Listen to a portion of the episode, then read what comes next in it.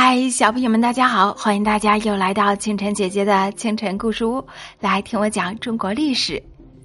咱们继续往下讲，大禹老了之后，那么又该推举谁来当大首领了呢？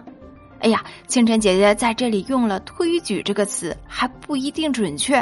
为什么这样说呢？咱们继续往下听。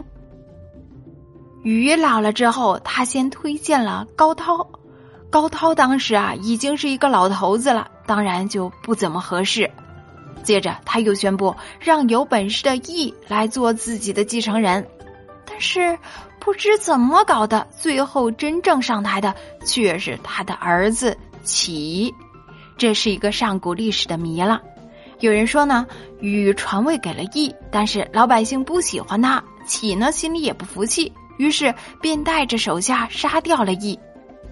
又有人说啊，启是先上了台的，然后他觉得羿是个绊脚石，就找了一个借口杀了他。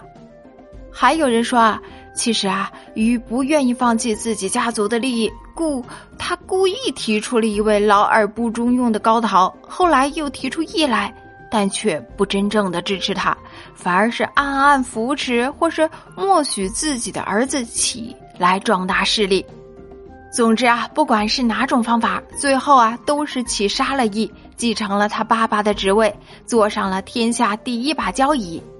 这是我们中国历史上一个非常重要的变化。原始时期的部落首领用的是禅让制，后来变成了帝王家族里的世袭制。从此以后，把领袖的位置让给最能干的人这件事儿就不再出现了。或许我们该为禅让制度的消逝默哀三分钟吧。原始社会结束了，中国历史翻开了新的一页。接下来我们就要继续往后讲夏朝发生的事情了。欢迎大家订阅专辑，也欢迎大家点赞、评论和分享。咱们下一集故事再见啦，小朋友们，拜拜。